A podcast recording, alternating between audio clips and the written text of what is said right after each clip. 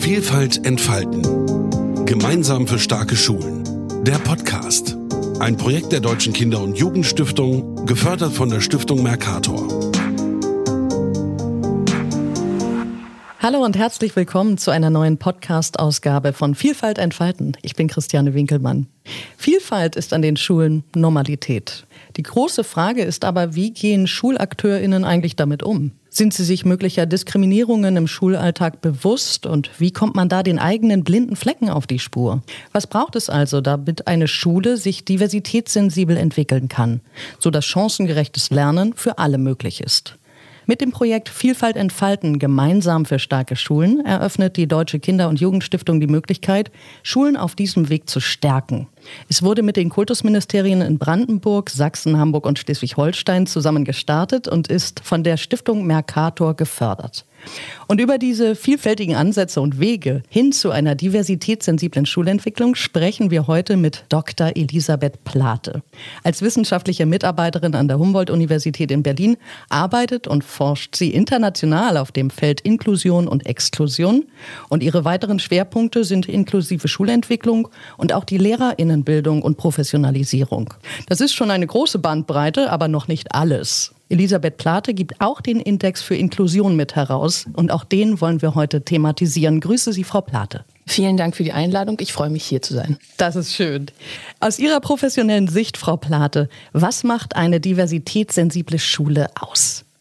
Schulen, die sich diversitätssensibel entwickeln, zeichnen sich aus meiner Sicht dadurch aus, dass sie im Kern den Anspruch haben, jedem Menschen und dies unabhängig jeglicher zugeschriebener personaler Merkmale, zum Beispiel Behinderung, sozioökonomische oder kulturelle Herkunft oder ähnliches, in der Schule gleichberechtigte Teilhabe und Bildungschancen zu bieten und unbegrenzte individuelle Entwicklungsmöglichkeiten.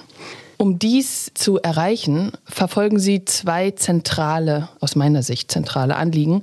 Zum einen erkennen diese Schulen, dass Vielfalt, und damit meine ich sowohl die Unterschiede wie auch die Gemeinsamkeiten zwischen Menschen, konstruiert sind, abhängig von der oder dem Betrachtenden sowie dem Umfeld und den jeweils zugrunde liegenden Werten. Und dass diese Vielfaltskonstruktionen potenziell Teilhabe und Entwicklungsmöglichkeiten verhindern, und Ausgrenzungs- und Diskriminierungsprozesse verursachen können.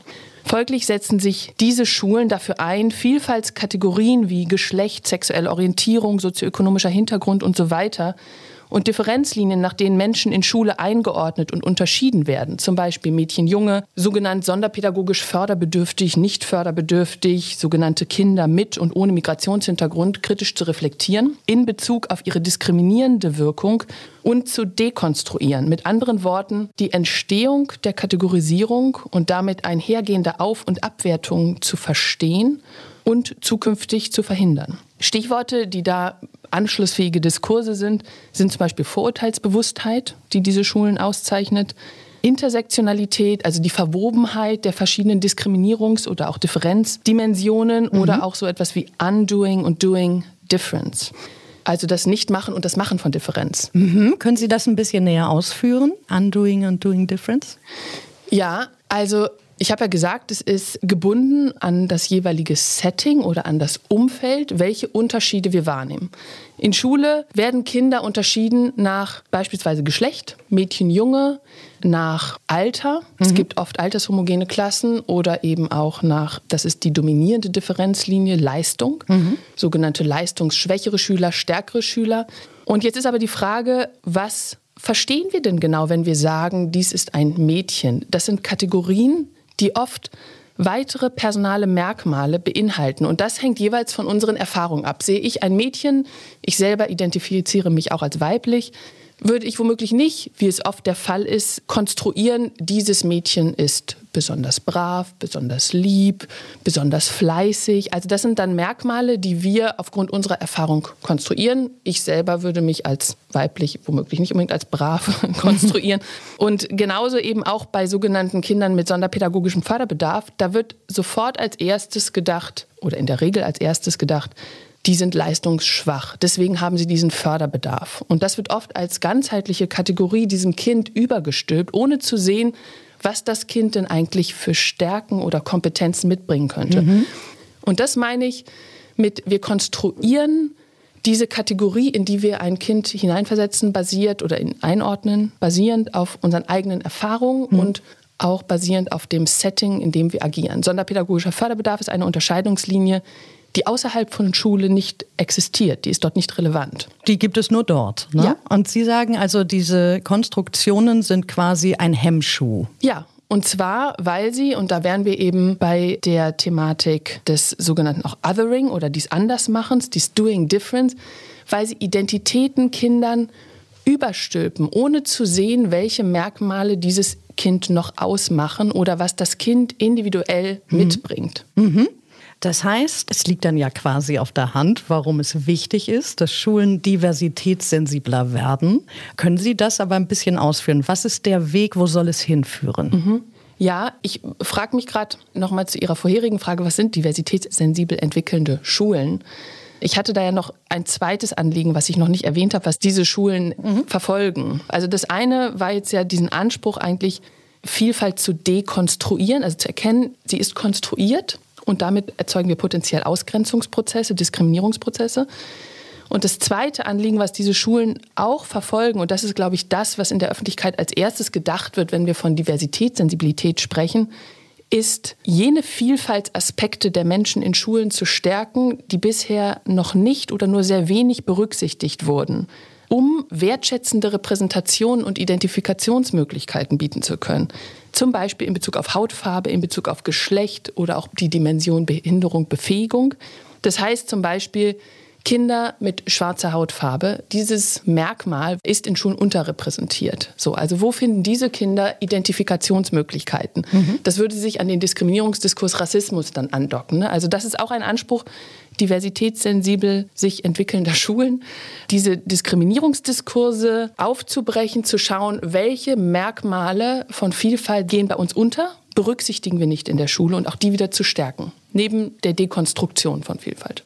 Sie meinen, dass das zum Teil unterrepräsentiert ist, das Bewusstsein dafür auch? Ja, genau. Also ne, auch die, zum Beispiel die Gruppe von Transgender-Kindern ist heute in Schulen immer mehr ein Thema. Und da treten auch besonders in Bezug auf dieses Thema schulische AkteurInnen an mich heran und fragen, wie können wir damit umgehen? Ja. ja? Oder eben Kinder mit schwarzer Hautfarbe oder ja, natürlich immer noch seit langem Kinder mit sogenannten Behinderungen. Mhm. Dann greife ich die Frage mhm. von vorhin nochmal auf. Wo kann die Reise hingehen? Warum ist es also positiv formuliert wichtig, dass Schulen diversitätssensibler mhm. werden? Ja, ich denke, so ein bisschen ist es wahrscheinlich jetzt auch schon angeklungen in dem, was ich gesagt habe, wo die Probleme liegen, weshalb wir diesen Anspruch erheben, dass Schulen sich diversitätssensibel entwickeln sollen. Einerseits eben, weil aktuell Differenzmerkmale Kindern in Schule zugeschrieben werden entlang der schon benannten wirksamen Differenzlinien in Schule wie Leistung, kulturelle Herkunft, Geschlecht und so weiter und eben einerseits zur Auf- und Abwertung der Kinder führen und andererseits auch zu Segregation, also eine räumliche Separierung aufgrund sozialer Ungleichheit befördern. Und hinzu kommt, dass die dominante Differenzordnung Leistung in unserem meritokratischen System auch von anderen Differenzlinien, also zum Beispiel der Differenzlinie kulturelle Herkunft oder auch Behinderung oder auch Geschlecht, beeinflusst wird mit dem Effekt, dass eben dann nicht alle Kinder, zum Beispiel die, die identifiziert werden als eine andere kulturelle Herkunft als die sogenannte deutsche habend, benachteiligt werden und nicht dieselben Bildungschancen erhalten und in ihren Leistungen dadurch behindert werden. Mhm. Also dieselben Bildungschancen und Chancengerechtigkeit mhm. ist ja das, genau. wo wir dann hinwollen. Genau. Mhm. Ja. Sprechen wir über den Leitfaden für die gemeinsame Schulentwicklung. Das ist der Index für Inklusion, den Sie mit herausgeben. Jede, jeder fühlt sich willkommen. So lautet der erste Indikator in dem deutschen Index. Was ist dieser Index genau? Was umfasst er und für wen ist er gedacht? Ich würde jetzt mal, um mich etwas kürzer zu halten, sagen, der Index ist ein Qualitätsentwicklungsinstrument für Schulentwicklung, für jegliche Schulentwicklung, nicht im Besonderen diversitätssensible Schulentwicklung, sondern allgemein. Es geht um qualitativ gute Schulen, mhm. diese zu entwickeln. Gleichzeitig ist er ein Praxismaterial für diversitätssensible, beziehungsweise wir könnten auch sagen, vor dem Hintergrund meines Diversitätsverständnisses antidiskriminierende und somit inklusive Schulentwicklung und das auf allen Ebenen. Also sowohl auf der Ebene der Organisationsentwicklung, die er adressiert, auf der Ebene der Unterrichtsentwicklung und auch der Personalentwicklung. Und ich sage bewusst diversitätssensible Entwicklung und nicht Entwicklung für Diversitätssensibilität, da der Index unterstützt, dass von Anfang an die Entwicklungsprozesse in der Schule selber diversitätssensibel gestaltet werden. Also es ist kein mhm. Ziel, sondern es ist ein Merkmal des Prozesses an sich. Und ich glaube, dass dadurch der Index auch weltweit so erfolgreich ist, also er ist ja inzwischen in über 40 Sprachen übersetzt bzw. an die Bildungssysteme verschiedener Länder adaptiert. Und in Deutschland wurde er jetzt, seit wir ihn 2017 erstmals herausgegeben haben, schon einmal in einer zweiten Auflage, ja, nochmals herausgegeben, überarbeitet herausgegeben und ist inzwischen über 12.000 Mal verkauft worden in mhm. Deutschland mhm. innerhalb von vier Jahren. Und ich glaube, ein Punkt ist, dass eben nicht der Index ein Material darstellt, was ein Rezept vorgibt und dann im Sinne eines Top-Down-Prozesses den Schulen sagt, so liebe Schulen, müsst ihr euch jetzt verbessern, sage ich jetzt mal bewusst so bewertend formuliert, sondern er regt die Schulen an, selber eben und damit diversitätssensibel, partizipativ zu überlegen, was ist unser Weg, wo wollen wir als Schulgemeinschaft hin und die Personen, die AkteurInnen, und das sind die SchülerInnen, die Personalmitglieder, die Eltern und Sorgeberechtigten und alle anderen Personen in der Schule, die miteinander zu verbinden und in den Dialog zu bringen. Und wie Sie sagten, auf mehreren Ebenen gibt es dort Empfehlungen. Mhm. Ja, Empfehlungen. Also ich würde sagen, Anregung. Anregung, okay, ein schöneres Wort. In dem Index sind 1800 Fragen und insgesamt 70 Indikatoren gelistet. Mhm. Das ist ja eine ziemliche Hausnummer, kann man sagen. Wie können die Schulen damit arbeiten? Ja, das ist gut, dass Sie das fragen, weil immer, wenn ich mit Schulen mit dem Index arbeite oder Fort- oder Weiterbildungen dazu gebe, dann heißt es ganz oft, oh Gott, das ist ja erschlagend. Also über 1800 Fragen sollen wir da jetzt benutzen. Wie soll das gehen? Also erstmal, ich nehme es einmal vorweg, ich sage es am Ende auch nochmal, diese Fragen müssen nicht alle gelesen werden. Genauso wenig die Indikatoren. Das ist keine Vorgabe. Der Index macht sowieso in dem Sinne keine Vorgaben. Die Indikatoren, die dienen im Grunde als Orientierung dafür, was eine gute und in dem Sinne inklusive, antidiskriminierende, diversitätssensible Schule eigentlich ausmacht. Und das adressiert aus meiner Sicht das zentrale oder ein zentrales Problem der Umsetzung von Inklusion oder auch Diversitätssensibilität, nämlich dass oft nicht klar ist, wie denn jetzt zum Beispiel dieser Wert, wir möchten diversitätssensibel sein, wie der konkret aussehen kann. Mhm. Oder meinetwegen auch die damit zusammenhängenden Werte wie Wertschätzung. Worin zeigt sich in meinem Unterricht konkret die Wertschätzung aller Kinder? Anhand welcher Strukturen und Praktiken erkenne ich, was eigentlich Diversitätssensibilität ist?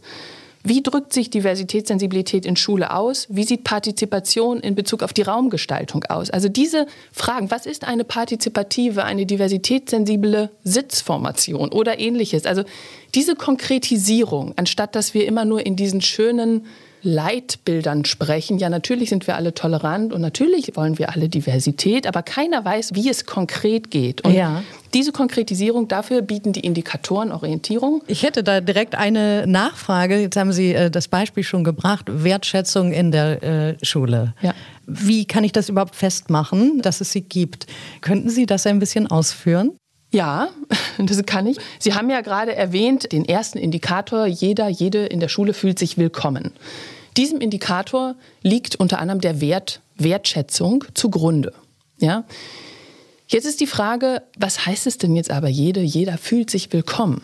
Da gilt es, und da wären wir auch wieder bei diesem partizipativ gestalteten Prozess, geht es eigentlich darum, dass wir das mit der Schulgemeinschaft oder mit den Kindern in meiner Klasse mal besprechen. Wann fühlt ihr euch willkommen? Wann fühlt ihr euch gesehen, anerkannt? Ich selber für mich persönlich würde sagen, und das ist dann zum Beispiel die Konkretisierung, die man in den Fragen zu diesem Indikator, jede, jeder fühlt sich willkommen, auch erkennt, sowas wie, wird jede Person, ich glaube, das ist die erste Frage in diesem ersten Indikator, wird jede Person bei ihrem ersten Kontakt mit der Schule persönlich und herzlich willkommen geheißen? Ja, mhm. also gibt es da, und das wäre für mich in der Tat auch ein Signal, und das habe ich auch schon von vielen, zum Beispiel auch Personen aus der Schulaufsicht gehört, die dann sagen, es ist für sie ein Indikator, wenn sie in eine Schule kommen und es kommt eine fröhliche, strahlend aussehende Person oder ein Kind auf sie zu und sagt, hallo, herzlich willkommen. Damit fühle ich mich gesehen, damit fühle ich mich wertgeschätzt. Das wäre ein sehr konkretes und auch, finde ich jedenfalls, relativ schnell umzusetzendes mhm. Beispiel für, was heißt Wertschätzung.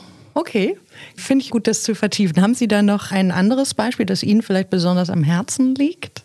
Ja, also was heißt es mir am Herzen? Aber was ich ganz oft sehe, ist in, auch gerade jetzt mal im Unterricht. Also der Unterricht wird als Kerngeschäft von Schule bezeichnet und das ist ja oft auch so der Raum, wo dann gerade Diversität nicht mehr so viel stattfinden kann, weil da muss man Bildungsstandards erfüllen, äh, erfüllen, ja, erfüllen vielleicht auch, aber erfüllen, Leistungsziele erreichen. Und ich erlebe da oft, dass die individuellen Kompetenzen, die die Kinder eigentlich einbringen können, dass die nicht gesehen, nicht wertgeschätzt werden, weil einfach gar keine oder von den Lehrpersonen gefühlt keine Zeit ist, dafür Raum zu geben. Ich habe ein Beispiel, ich lehre ja auch an der Humboldt-Universität und ich habe da ein Masterseminar, das nennt sich die Lehrperson als Lernende.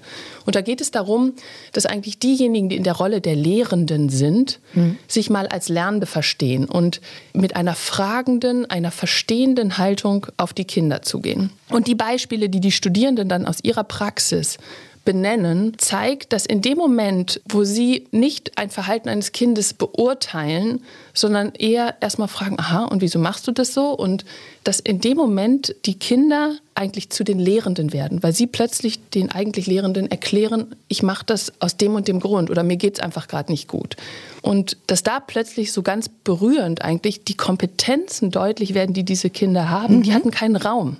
Und es sind interessanterweise ja auch meistens die Studierenden, die selber als PraktikantInnen in dem Setting sind. Das heißt, die können sich den Raum nehmen und individuell mit dem Kind ins Gespräch kommen. Die Lehrpersonen haben vielleicht oft gar nicht die Zeit, das zu tun. Mhm, ja knappe Ressourcen. Aber interessant, ne? dass so ein quasi Rollentausch dann etwas ganz anderes zutage fördern kann. Ja, genau. Also vielleicht noch so ein Punkt an Wertschätzung und da kommen wir auch wieder zu dem Thema Diversitätssensibilität dass oft aufgrund der Kategorien, die wir Kindern zuschreiben, sprechen wir ihnen Kompetenzen ab. Also ein Kind mit sogenanntem sonderpädagogischen Förderbedarf, das wird, wie ich vorhin schon gesagt habe, ja oft eher als leistungsschwach in erster Linie gesehen. Und gerade bei diesen Kindern geht es darum, aus meiner Sicht mit so einer fragenden, verstehenden Haltung, das wäre jetzt auf der Ebene der Interaktion, mhm. auf das Kind zuzugehen und zu hinterfragen, was für einen Beitrag kann dieses Kind, dieses Kind, was vielleicht sogenannt schwerst mehrfach beeinträchtigt ist, welchen Beitrag leistet dieses Kind zum Unterricht, außer in seiner Unterstützungsbedürftigkeit zu glänzen oder die ihm zugeschrieben wird. Ne? Mhm. Ich, ich frage manchmal Lehrpersonen, wie fühlen sie sich denn durch Kinder, die Kinder in ihrem Unterricht unterstützt? Also nicht, wie unterstützen sie die Kinder, wie unterstützen die Kinder sie? Ja. Und die Lehrpersonen sagen ganz schnell, und da picken sie meistens die sogenannten leistungsstarken Kinder heraus, die sie als solche identifizieren, sagen, ja, die, die helfen dann manchmal den Mitschülern oder die unterstützen mich, auch manchmal in der Gestaltung der Unterrichtsmaterialien. Und wenn ich dann sage, naja, und dieses Kind mit Trisomie mhm. 21, wie unterstützt das denn Sie mhm. im Unterricht? Oh ja, da, ähm, das weiß ich, also also natürlich, es unterstützt die anderen Kinder, weil es ist ja selber unterstützungsbedürftig. Das heißt, die anderen Kinder entwickeln dann ihre Sozialkompetenzen. Das ist die Antwort. Also da werden keine Kompetenzen dem Kind als erstes zugeschrieben. Ne? Ja. Also das ist so ein Punkt. Und wenn ich Lehrpersonen frage oder wenn wir so über Inklusion, diversitätssensiblen Unterricht sprechen, dann sagen ganz oft Lehrpersonen, ja, ich würde es ja alles gerne machen, aber ich bin alleine in der Klasse. Und das zeigt mir, dass sie die Kinder nicht als kompetente MitstreiterInnen sehen, ne, sondern sich irgendwie alleine fühlen und sagen, ich muss doch hier alles alleine leisten. Und da umzudenken und sagen, wie kann ich einen Unterricht gestalten, wo ich mich als Lehrperson unterstützt fühle durch diese Ressource. Ich habe hier 25 andere jüngere Menschen, aber sie sind trotzdem nicht inkompetent. Ja, das ist ein ganz anderer Blick, ja, mhm. wahrscheinlich, mhm. ganz andere Perspektive zwischen sich alleine fühlen oder Teil des Ganzen sein. So verstehe ich sie jetzt, ne? Ja, und auch in dem Fall wären wir ja in dem Diskriminierungsdiskurs Adultismus, also dieses aufgrund dessen, dass wir da, und ich sage bewusst jetzt mal jüngere Menschen weil im Adultismusdiskurs geht es darum, dass Kinder diskriminiert werden und ihnen abgesprochen wird, dass sie auch vollwertige Menschen sind und Kompetenzen mitbringen.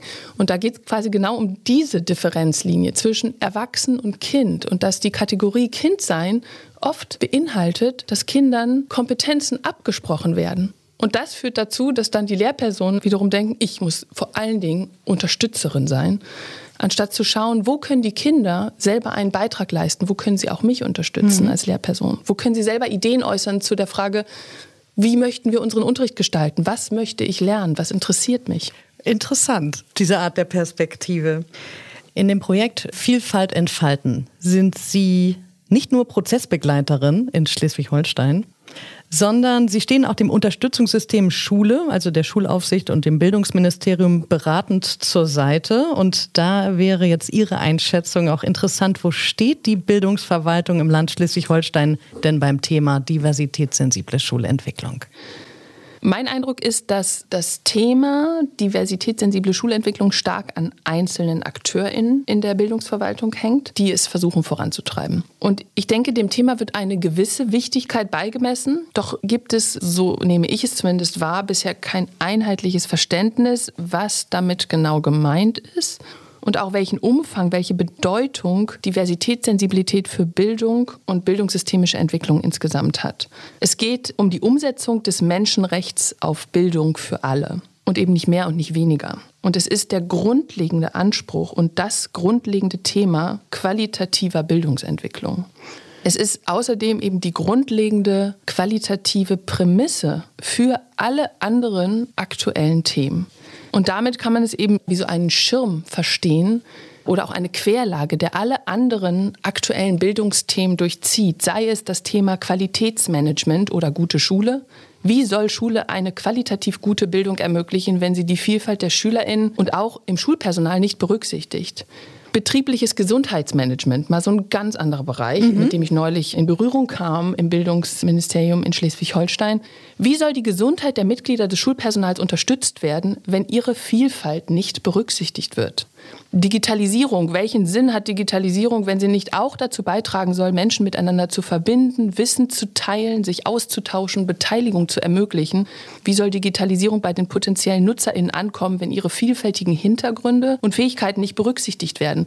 Also man sieht, überall schneidet aus meiner Sicht Diversitätssensibilität rein. Ja und ist im Grunde eine Grundlage, um qualitativ gute Bildungsentwicklung und wie schon erwähnt, dieses Menschenrecht auf Bildung zu ermöglichen und umzusetzen.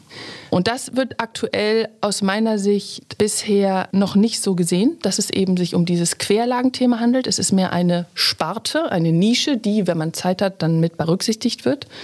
Und hinzu kommt, fehlt mir auch diesen Anspruch von Diversitätssensibilität nicht nur auf Schulen und Schulentwicklung zu beziehen, sondern auch auf die Institution der Bildungsverwaltung selber. Wenn Lehrpersonen diversitätssensibles Handeln gegenüber SchülerInnen zeigen und damit auch modellieren sollen, müssen Schulleitungen gegenüber den Lehrpersonen dies tun und die Schulaufsichten müssen es gegenüber den Schulleitungen tun. Also Frage wäre, wie kann diversitätssensibles Schulaufsichtshandeln aussehen? Mhm.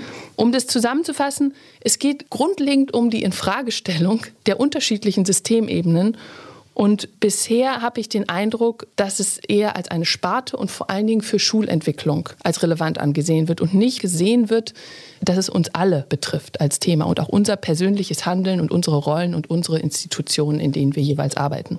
Also es hat sich noch nicht in der Tiefe und durch alle Schichten verfangen, wenn ich das so zusammenfassen darf. Hat sich denn aber in den letzten Jahren nichtsdestoweniger etwas getan, wo Sie sagen, das läuft schon ganz gut? Mhm. Ja, ja, ich will jetzt auch gar nicht sagen, dass es negativ ist, weil ich finde es wirklich großartig, wie zumindest eben die einzelnen Personen, mit denen ich jetzt auch Kontakt hatte, sich einsetzen mhm. und auch versuchen, institutionell und strukturell etwas zu verändern, dass es eben nicht mehr nur an den einzelnen Personen liegt. Und was ich schon beobachte dabei ist, dass es eine Zunahme gibt an Angeboten für Lehrpersonen und Führungskräfte rund um die Themen, die auch an diversitätssensible Schulentwicklung anschließen, hat die schon genannt, ob es nun Inklusion ist, Interkulturalität, Gendersensibilität, schulische Begabungsförderung. Und auch speziell in dem Projekt Vielfalt entfalten sehe ich, dass die Akteurinnen aus der Bildungsverwaltung ein großes Interesse an dem Thema haben.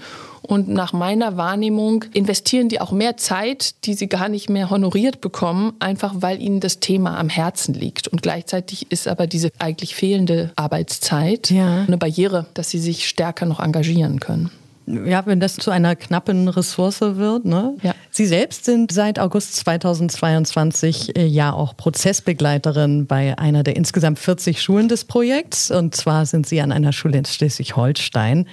Was bewegt denn diese Schule rund um das Thema Diversität? Diese Schule, genau, begleite ich jetzt noch nicht lange. Und auf der Basis kann ich jetzt auch nur sagen, was ich bisher so wahrgenommen habe. Die Themen, die das Team, mit dem ich gearbeitet habe, benannt haben, also selber auch benannt haben und die ich auch wahrnehme, ist einmal das Thema Kommunikation. Also die Frage der Vielfalt an Kommunikationsarten oder Wege. Was bieten wir an? Bieten wir nur die schriftliche Kommunikation an? Bieten wir auch persönliche Gespräche an. Mhm. Da war zum Beispiel der Punkt, dass gesagt wurde, natürlich war es jetzt auch aufgrund von Corona, aber dass wieder so dieser persönliche Kontakt, die persönliche Begegnung im Vordergrund stehen soll. Sei es zwischen Schulpersonal und Eltern, Sorgeberechtigten, sei es mit den Kindern und so. Ein anderer Punkt ist Transparenz. Und interessanterweise geht es, glaube ich, weniger darum, dass Dinge zu intransparent sind, sondern der Punkt, dass einerseits die Wahrnehmung besteht, wir versuchen schon ganz transparent zu sein, aber dass wir das versuchen und dass wir es irgendwie doch hoffentlich auch sind, das kommt nicht an. Also die Transparenz kommt bei den anderen nicht an. Mhm. Auch das wäre wieder so ein Kommunikationsproblem womöglich. Also insofern Kommunikation, Transparenz und mhm. Wahrnehmung, ja, das ist jetzt transparent oder wie zugänglich sind denn Informationen? So, das sind so Themen. Konfliktmanagement, vor allen Dingen im Kollegium. Da wären wir auch wieder bei dem, was ich schon vorhin gesagt habe. Vielfalt des Kollegiums, unterschiedliche Perspektiven, ja. unterschiedliche Bedürfnisse, das Nichtwissen, wie gehen wir damit um, mit dieser Unterschiedlichkeit im Kollegium, mhm. das behindert womöglich Prozesse. Auch noch die Frage, wie können denn alle beteiligt werden? Dieser Anspruch ist in der Schule gesetzt, aus meiner Sicht. Aber es ist manchmal unklar, wie kann das gelingen und was bedeutet das konkret? Was ist, wenn jetzt jemand sagt, ich will mich aber nicht beteiligen? Und da habe ich neulich gerade gesagt, dass, und das gilt es, glaube ich, immer wieder auch zu verstehen, dass es nicht darum geht, dass jeder, wenn wir sagen, alle sollen sich beteiligen, sich beteiligen muss, sondern es geht darum zu schauen, wo sind Barrieren, die die Beteiligung verhindern, obwohl sich jemand gerne beteiligen würde. Mhm. Oder zu schauen, wenn jemand sagt, ich will nicht mitmachen, woran liegt das? Liegt das daran, dass er Ängste hat? Können wir da irgendwie unterstützen und Barrieren abbauen, dass er am Ende sagt, ja, jetzt würde ich mitmachen? Ja. So, das sind so Themen. Aha. Wenn jemand einfach sagt, ich will nicht mitmachen, ne, ich will nicht, da könnt ihr jetzt machen, was ihr wollt, ihr kriegt mich nicht überredet, dann ist das auch okay. Ja, also wenn jemand sich, ich sage es mal so, scheinbar verweigert, dahinter steht immer ein Grund. Und für mich wäre der Schritt eben auch wieder fragend, verstehend herauszufinden, was sind denn die Gründe? Sind es, ich hatte zum Beispiel mal das Beispiel in einer Schule, wo dann gesagt wurde, die Eltern interessieren sich ja gar nicht für diese Schule. Wir bieten denen jetzt so viel an. Wir machen Angebote, haben jetzt ein Elterncafé, aber die kommen einfach nicht. Zum Elternabend kommen sie nicht.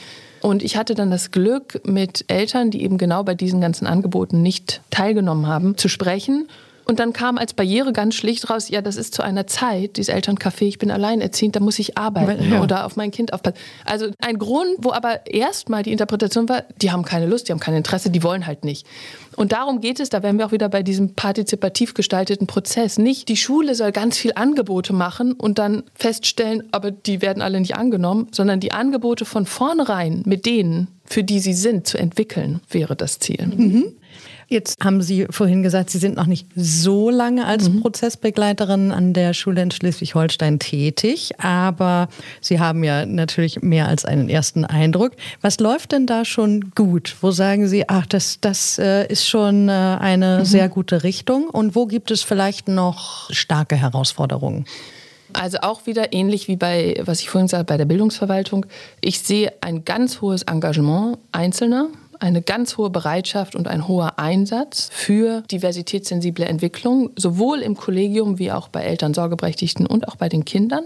Und was mir jetzt besonders auch bei dieser Schule auffällt, ist so eine Offenheit, Neues auszuprobieren und damit verbunden auch ein Mut, so alt ausgetretene Pfade sich trauen zu verlassen und eine große Motivation, nämlich in dem Team war, mit dem ich jetzt gearbeitet habe, Dinge zu verändern. Das sehe ich als ganz große Ressourcen an und wir hatten jetzt neulich erstmals wirklich eine Sitzung mit der, ich nenne es immer Steuergruppe, sie nennen sich insgesamt das Team wo erstmals wirklich auch ein Repräsentant aus der Elternschaft dabei war und auch drei Kinder. Und das Ach, tatsächlich, ähm, ja, um wirklich diesen Anspruch, es sollen alle beteiligt werden, es sollen mindestens die Perspektiven aller Gruppen in der Schule repräsentiert werden, das dann wirklich ernst zu nehmen und umzusetzen. Und das war für mich in dem Moment auch ein Novum, weil ich ganz viele Schulen kenne, die sagen, ach nee, lieber nicht, wir machen lieber so ein extra Kinderteam oder so. Und auch das hat wieder gezeigt, ne, wo hat es noch nicht gut funktioniert, wo müssen wir noch, oder in dem Fall hatte ich die Moderation der Sitzung, wo muss ich dann noch irgendwie Barrieren wieder abbauen, weil ich mir wünschen würde, dass die Kinder noch besser partizipieren können an solchen Sitzungen.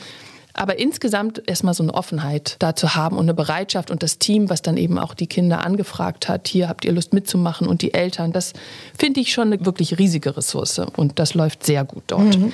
Herausforderungen gibt es natürlich auch. Also einmal zum Beispiel, dass Diversitätssensibilität und die damit verbundenen Projekte aus meiner Sicht noch nicht so als ein gemeinsames, von allen in der Schulgemeinschaft getragenes Anliegen verstanden werden. Also da gibt es Widerstände aus dem Kollegium, mhm. die es aus meiner Sicht zu bearbeiten gilt. Und auch das kann man ja im Rahmen des Projekts oder dieses Anliegens Diversitätssensibilität kann man das ja machen. Dann eben auch Diversitätssensibilität nicht als so ein Add-on, also so etwas Additives zu sehen, das machen wir jetzt auch mal, wenn wir dann Zeit haben. Aber ansonsten ist Schule oder schulischer Alltag die Priorität, sondern wirklich zu überlegen, wie kann Diversitätssensibilität im Schulalltag gelebt werden und nicht mhm. Als irgendwie ein Fest der Vielfalt oder durch ein schönes Plakat, wo man dann mal die Vielfalt der SchülerInnen darstellt oder so, sondern wirklich, wie kann es direkt im Alltag integriert sein, nicht additiv. Das ist, glaube ich, eine Herausforderung, nicht nur bei dieser Schule, sondern insgesamt. Fehlende Zeit und eben andere Prioritätensetzung, nicht für Diversitätssensibilität, ist eine Herausforderung und auch der Umgang oder auch der Abbau von Machthierarchien, also ähm, vor allen Dingen eben auch im Kollegium, also Machtungleichheit, was auch wieder dazu führt, glaube ich, dass, also so ist meine erste Einschätzung, was auch wieder zu Widerständen führt, dass einfach Vorgaben gemacht werden. Das ist ja auch strukturell bedingt oder in den Rollen verankert, dass Vorgaben gemacht werden müssen von Führungspositionen, Leitungspositionen mhm. aus. Und gleichzeitig aber so die Frage, wie kann man mit den daraus resultierenden Widerständen oder dieser Ungleichheit, wie kann man mit der umgehen? Ne, das wäre nochmal, um kurz den Schlenker zum Index für Inklusion zu machen, die Frage, wie kann man Leitung inklusiv gestalten? Ja? Oder wie würde eine diversitätssensible Führungsrolle aussehen? Ja? Oh ja. Das wäre zum Beispiel da eine anschlussfähige Frage, mhm. um eben doch auch zu schauen, ja, wir haben strukturell etablierte Hierarchien, aber wie können wir die diversitätssensibler ausgestalten? Wie können wir die vielleicht auch verflachen? Das war ja eine unglaubliche Bandbreite, mit der Sie uns hier bereichert haben. Wir haben etwas erfahren über die verschiedenen Ebenen, die Vielfalt berührt, dass Vielfalt aber auch durch alle Ebenen hindurchgeht, ja, dass das im Grunde die Basis ist, um einen diversitätssensiblen Schulentwicklungsprozess voranzutreiben. Dr. Elisabeth Plate, ich danke Ihnen ganz herzlich für die Informationen. Sehr gerne, es hat mir viel Spaß gemacht. Vielfalt entfalten Gemeinsam für starke Schulen ist ein Projekt der Deutschen Kinder- und Jugendstiftung und wird gefördert von der Stiftung Mercator.